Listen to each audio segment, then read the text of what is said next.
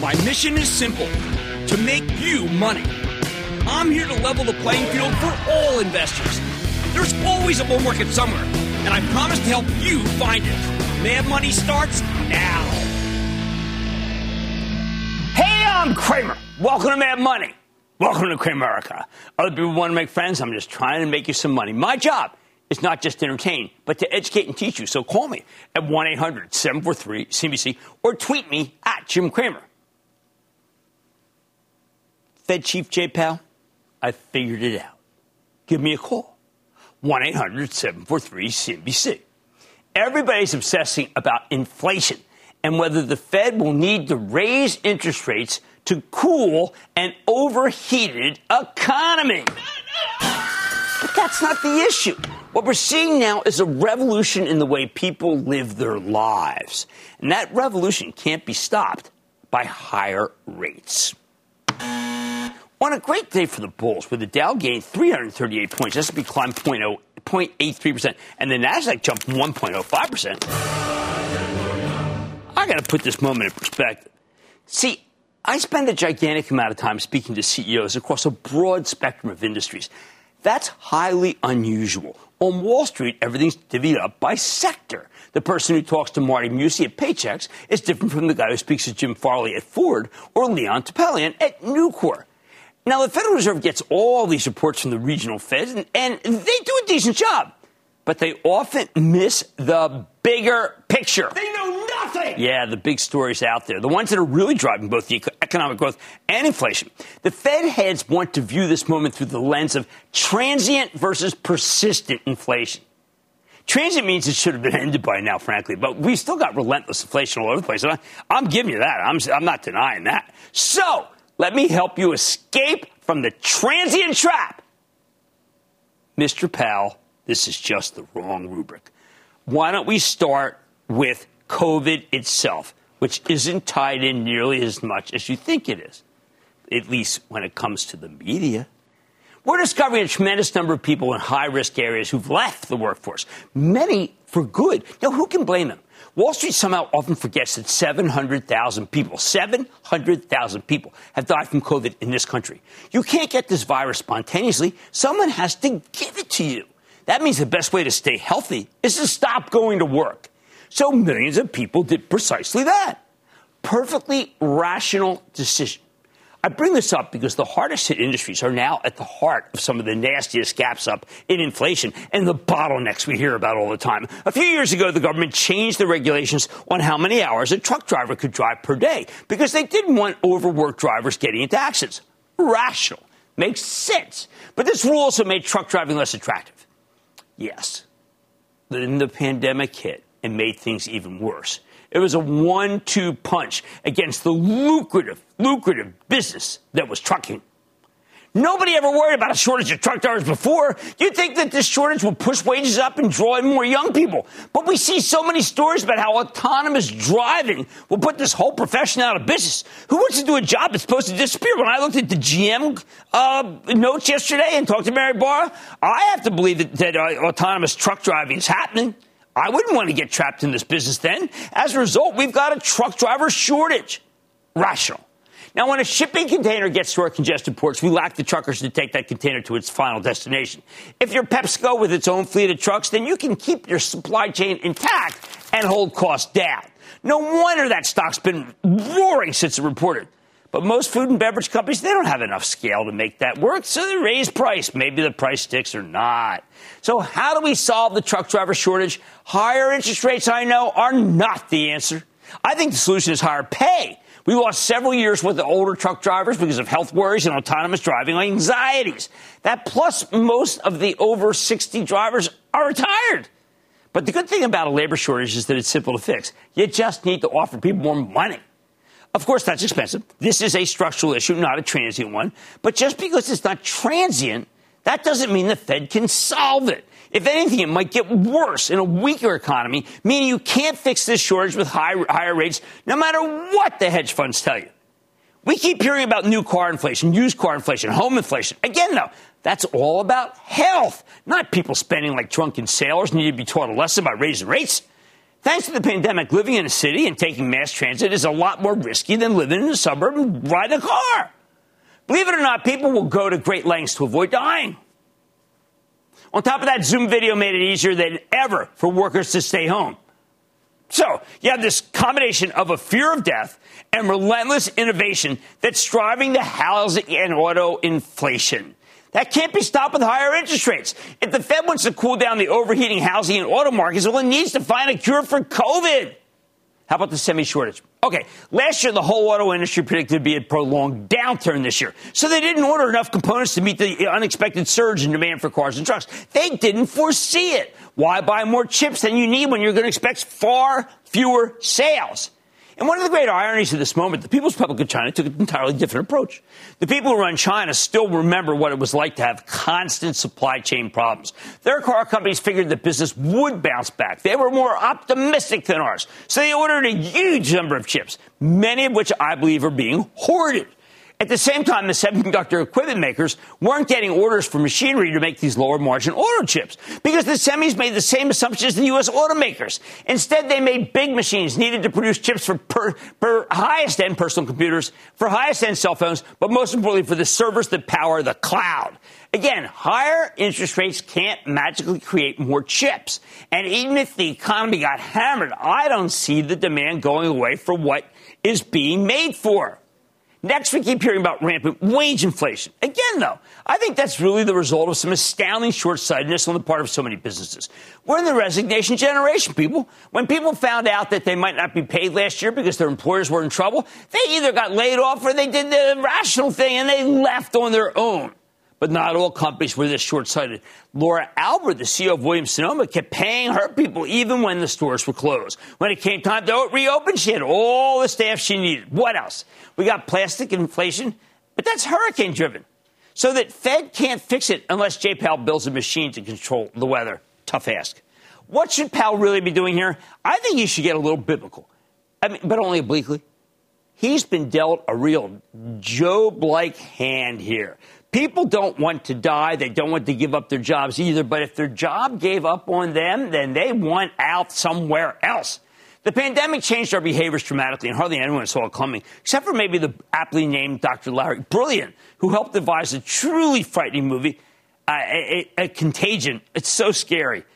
And he had been predicting exactly what's happened. Brilliant helped eradicate smallpox. He knows what he's talking about.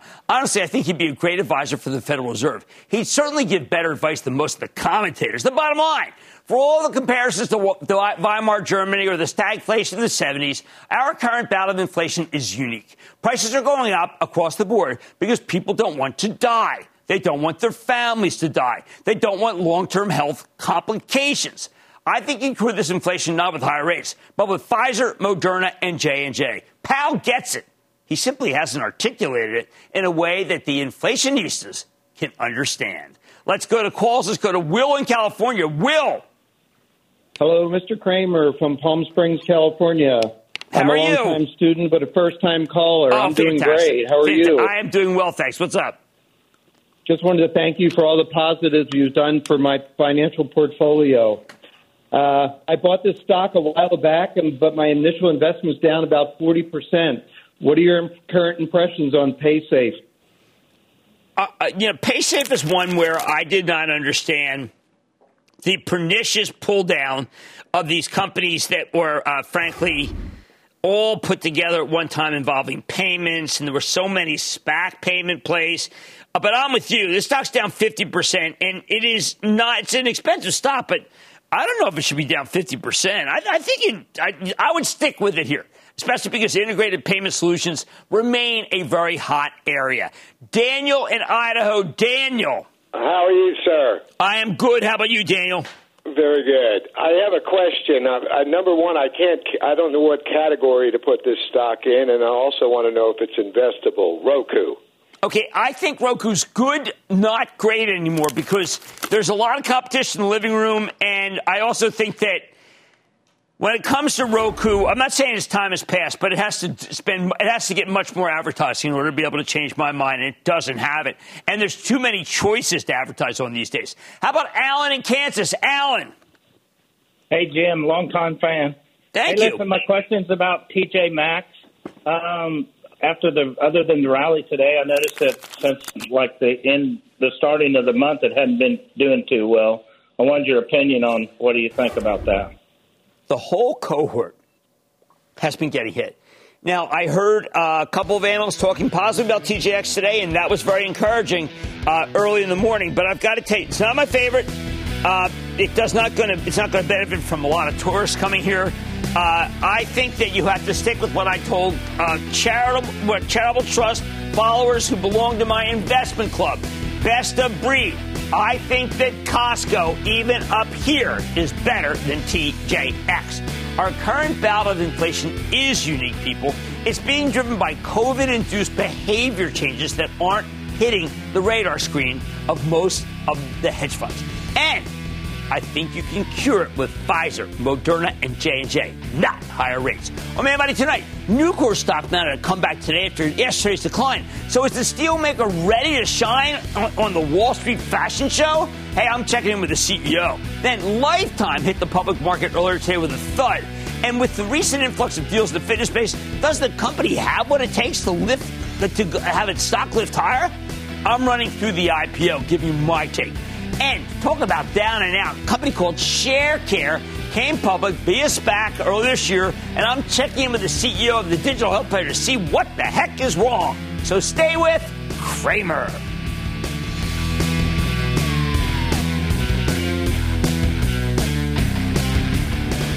Don't miss a second of Mad Money. Follow @JimCramer on Twitter. Have a question? Tweet Cramer. #MadTweets. Send Jim an email to madmoney@cnbc.com or give us a call at 1-800-743-CNBC. Miss something? Head to madmoney.cnbc.com.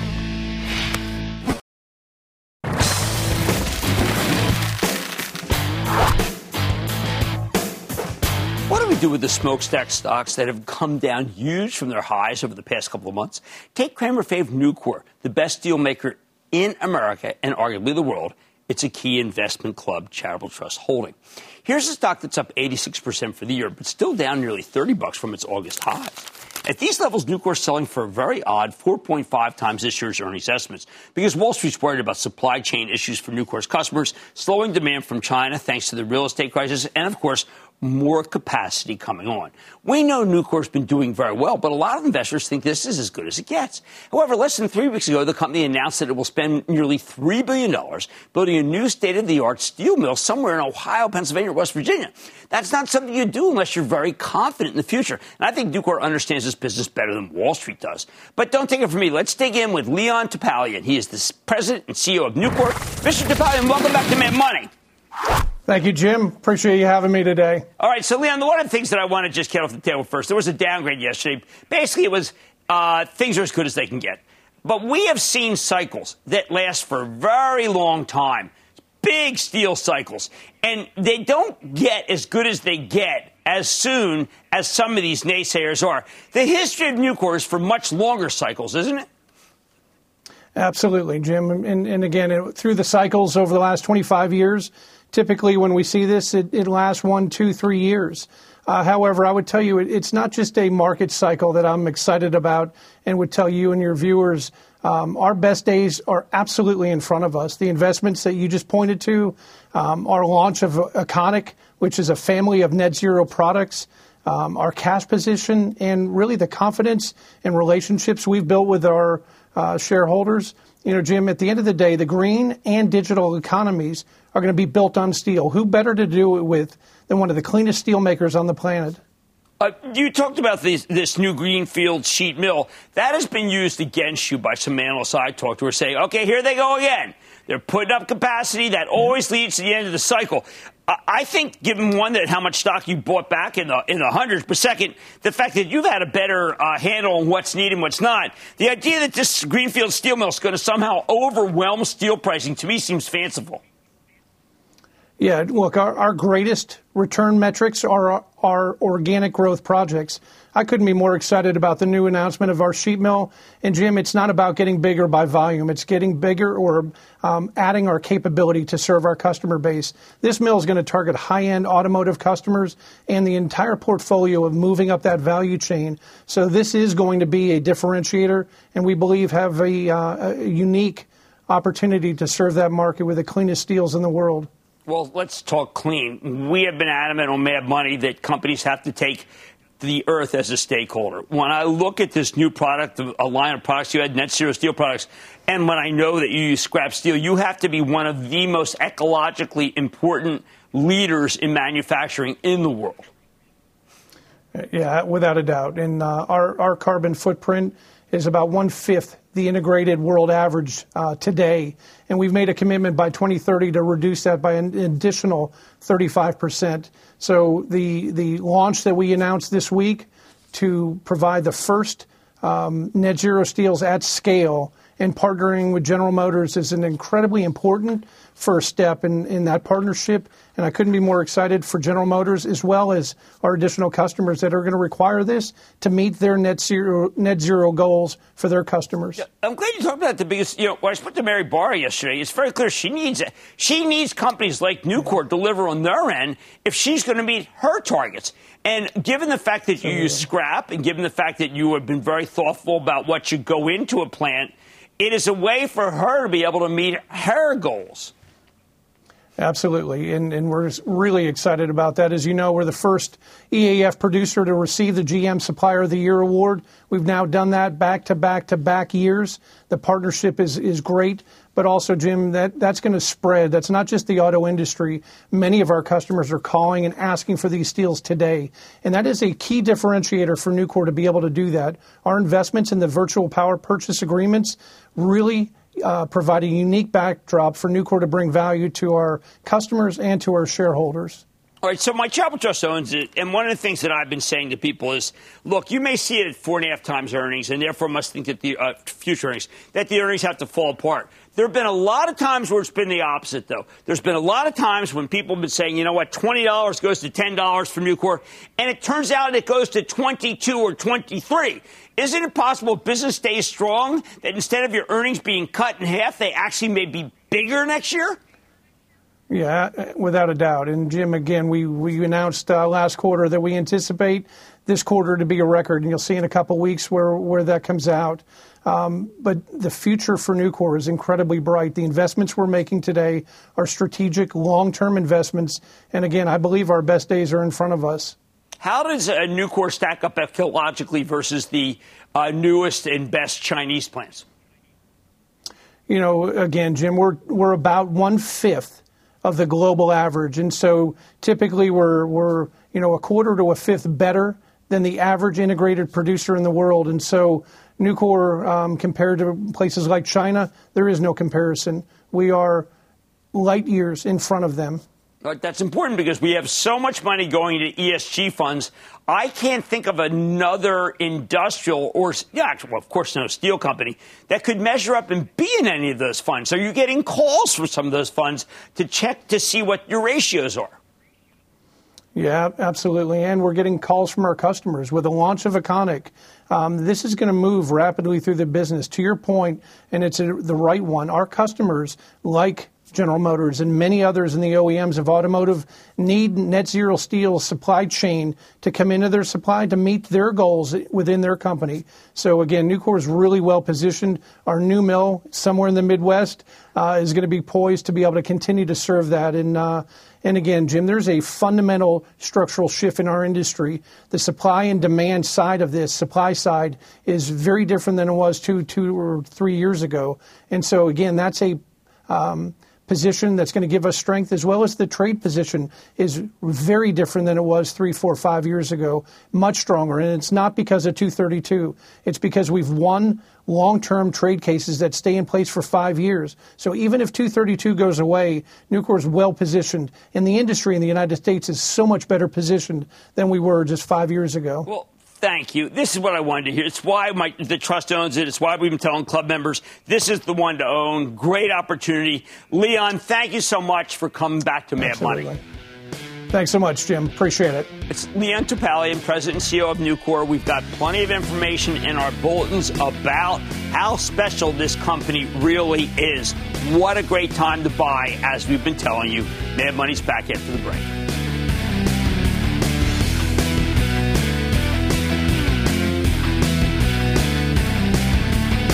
Coming up, in a socially distanced world, could a fitness stock end up being the opportunity of a lifetime? Cramer skips leg day to get you the latest on Lifetime Group. Next.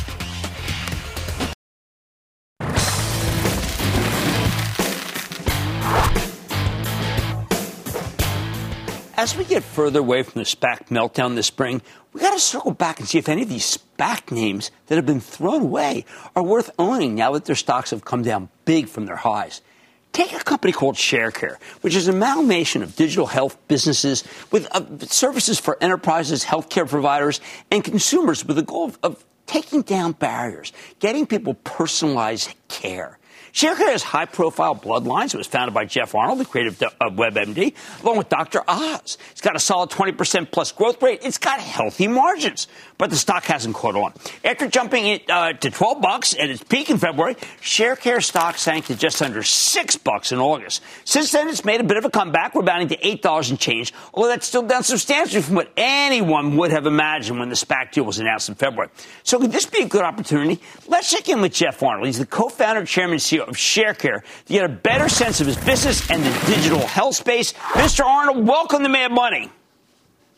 Hi, thanks for having me. Okay, so Jeff, I go and look at your website, I read the notes, and I come back and I say, well, this one sounds like a lot of other companies that are saying, hey, if you take us, we'll help your health. So tell me, what are the differentiating points and the moats, the barriers that make Sharecare more worth owning right here, right now?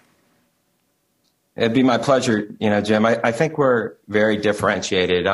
We're a scaled digital health platform that operates under kind of four key pillars. The first is digital navigation, and we've had over 50 million people take our health risk assessment, and we take our predictive analytics and our AI, and we build a digital twin on you, and we look at that and say, with that digital twin, what's the likely cost of care, and what's the likely outcome? And then once we know that via the data, our three other pillars are all based on interventions. So the second pillar is all around digital therapeutics. So whether it's for maternity or migraines or back pain or all three, we have these digital therapeutics that we offer you to keep you on the right path. The third pillar is all around multi-payer advocacy. So how can we become that one-stop shop for employers and health plans so we can help with care management? And then the last is how do we get into the home? We have 450,000 tech-enabled caregivers, and we think those four pillars is what really differentiates Sharecare along with its scale. Okay, so I'm the chief spokesman for the American Migraine Foundation. You mentioned migraine. What do you have if I want to look up migraine on the site, or what happens? Because there's so much misinformation about migraine, but so many new medicines, that it would be unbelievable if the 30 million sufferers were able to figure out what's going on. Yeah, no, I think, it's a great point, and there's a real need for it. And we take a few different approaches. One is we announced one of our digital therapeutics this week called Unwinding. And the approach that we take with migraines and with anxiety overall is all through mindfulness. And we have a MIT neuroscientist who founded a company called Mind Sciences that we acquired and runs the mindfulness lab at Brown University, something our clients are really asking for and we find gets amazing outcomes, all evidence-based. In addition, in February, we acquired a company called Doc AI. And the whole mission of Doc AI is how do you go from research to care by using predictive analytics and AI and modernizing clinical trials. So people like with the foundation that you're involved with have access to new care. And when I look at what happened with the vaccine, there's opportunities going forward to create our version of Operation Warp Speed, where we can get people with migraines into clinical trials faster using AI and other more modern techniques so that we can get to cures faster. Oh, but that'd be amazing. That's the biggest problem, is recruiting and having people to come in and having the right people, because a lot of people come in on a study, some of the studies that I've worked on, and they're just 100 people come in, but only 10 fit.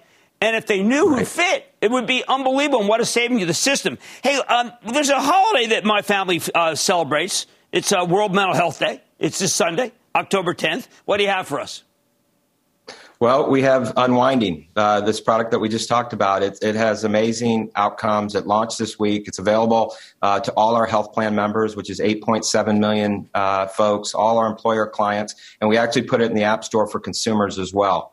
And so that's available as of this week. And we hope people take advantage of that. And it's very timely, as you mentioned. Well, I love the fact that you're integrating with something that people don't talk about enough with health, which is money. The worry of money. Yeah. I mean, that causes the most stress. I know that, yes, yeah. Injury causes stress, but most people are worried about money. And you're addressing it head on. Yeah. Well, yeah, financial stress is the next diabetes. And so when, Sharecare, we try to look at a whole person health. What's your physical health look like? Your mental health look like? Your financial health? What's your sense of purpose and community? We spent over $90 million to collect data at every zip code in America so we can rank every city and state so we can help people understand that their environment is as important to their health as their genetics. Wow. I mean, I know we had 23andMe. I like this as a companion, or in many ways, a much bigger game of thought here. You've really kind of thought this thing out. I like this stock. I don't understand why it broke down. Jeff Arnold, co-founder, chairman, and CEO of Sharecare. Thank you for coming on the show. Thanks so much, Jim. This is a bit of a mystery, guys. They obviously got a lot going, and no one's talking about it, but that's, of course, problems with the stock market. These companies come public. Some are good, some aren't. And you get some at a big discount at times. This is a nice discount. I like this. Mad Money's back after the break.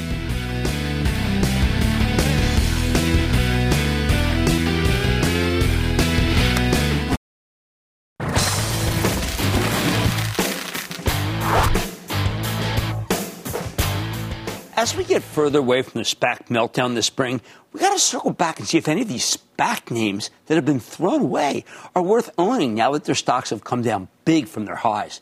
Take a company called Sharecare, which is an amalgamation of digital health businesses with services for enterprises, healthcare providers, and consumers with the goal of taking down barriers, getting people personalized care.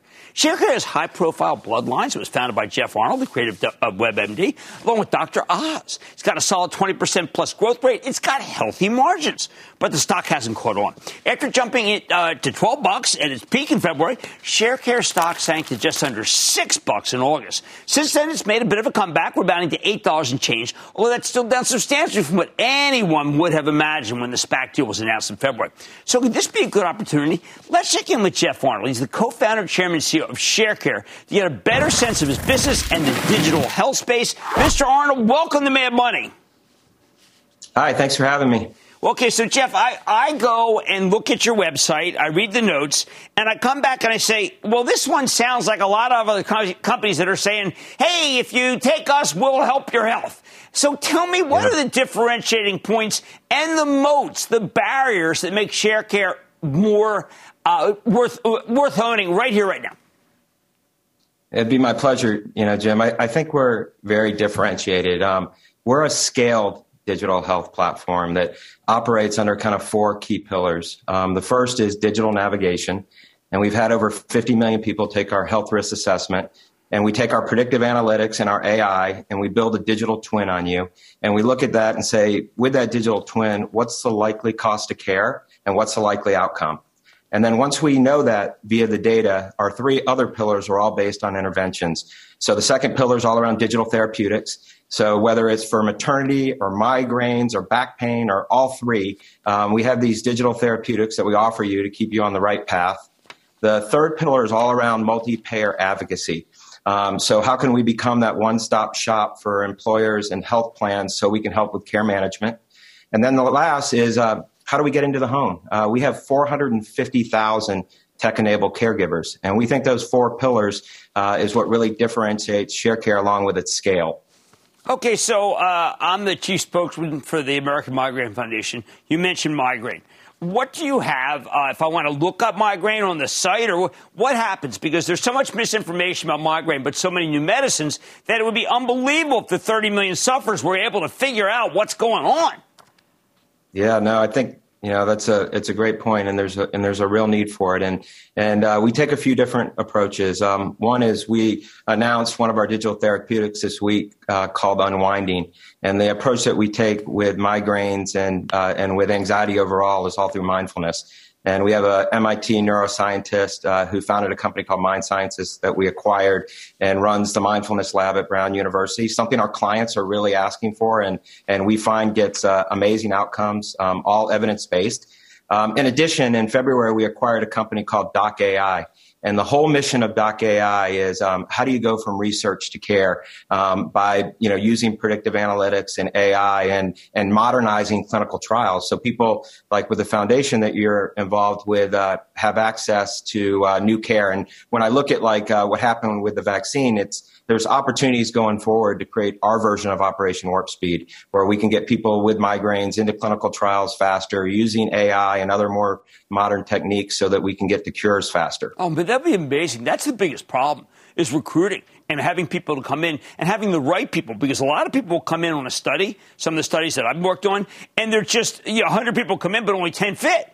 And if they knew who fit, it would be unbelievable. And what a saving to the system. Hey, there's a holiday that my family celebrates. It's World Mental Health Day. It's this Sunday, October 10th. What do you have for us? Well, we have Unwinding, this product that we just talked about. It has amazing outcomes. It launched this week. It's available to all our health plan members, which is 8.7 million folks, all our employer clients. And we actually put it in the App Store for consumers as well. And so that's available as of this week. And we hope people take advantage of that. And it's very timely, as you mentioned. Well, I love the fact that you're integrating with something that people don't talk about enough with health, which is money. The worry of money. Yeah. I mean, that causes the most stress. I know that, yes, injury causes stress, but most people are worried about money. And you're addressing it head on. Yeah.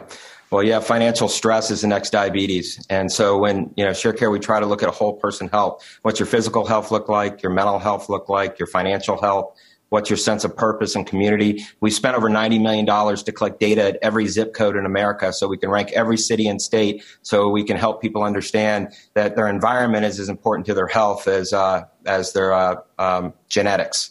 Wow. I mean, I know we had 23andMe. I like this as a companion, or in many ways, a much bigger game of thought here. You've really kind of thought this thing out. I like this stock. I don't understand why it broke down. Jeff Arnold, co-founder, chairman, and CEO of Sharecare. Thank you for coming on the show. Thanks so much, Jim. This is a bit of a mystery, guys. They obviously got a lot going, and no one's talking about it, but that's, of course, problems with the stock market. These companies come public. Some are good, some aren't. And you get some at a big discount at times. This is a nice discount. I like this. Mad Money's back after the break.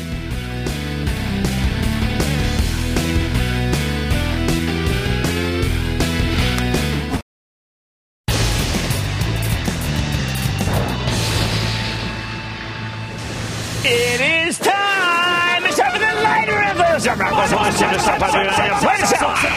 And then the lightning round is over. Are you ready, Steve? Dad, tell the lightning round is over. Larry in Maryland. Larry!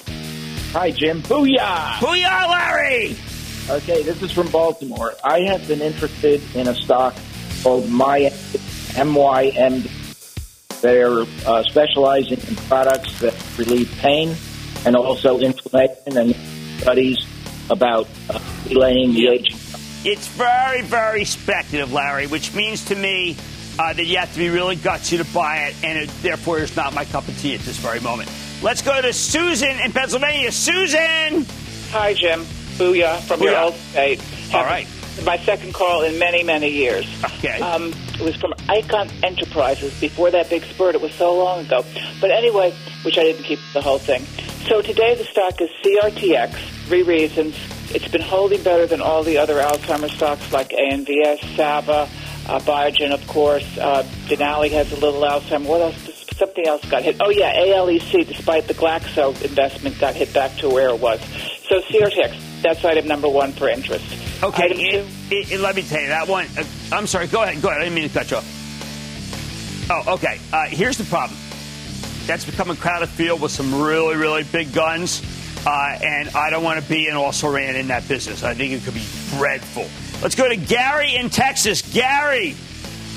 Booyah, Jim. Gary from Houston. I'm a massive fan of yours for over 20 years. Oh, fantastic. You are an NBC icon, and we appreciate everything you do, buddy. Thank you. A few months ago, I was impressed with the CEO on your show, Bill Toler, of a company called Hydrofarm. Yes.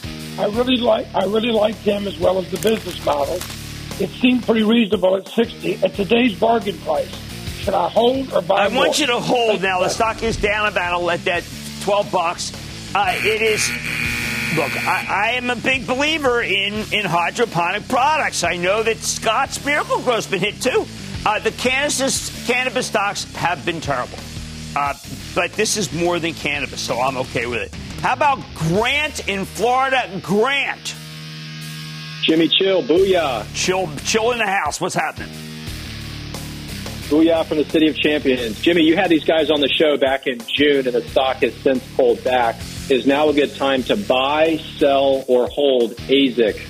You know, this is one of those. People have decided that houses aren't going to be built, that rates are going to go higher. I decided that Jesse Singh is coining money. You want their product. It is really valuable. Just bought some the other day for a beach house that I've done 3 decks, and I'm tired of it. You buy one, pay a little extra money, and it lasts. So I am a huge believer in ASIC. I think it is a great stock here at 37. Okay, let's take one more. Let's go to Alec in Illinois. Alec! Hey, Jim. I'm a young adult, newly acquainted to the stock market, and I just want to say thank you for all your guidance, wisdom, and knowledge about everything you do for free. Booyah to you. Booyah. You should join the investment club, man. We're really hitting some good ones. What's going on? I was wondering your thoughts and opinions on this company, if I should buy now or hold or wait to buy. The company is SoFi Technologies. Ticker SoFi got hurt because of the student loan give up. It's going to come back. Run by Anthony Noto. I have tremendous faith in it. I think you should buy SoFi. And that, ladies and gentlemen, is the conclusion of the Lightning Round! The Lightning Round is sponsored by TD Ameritrade.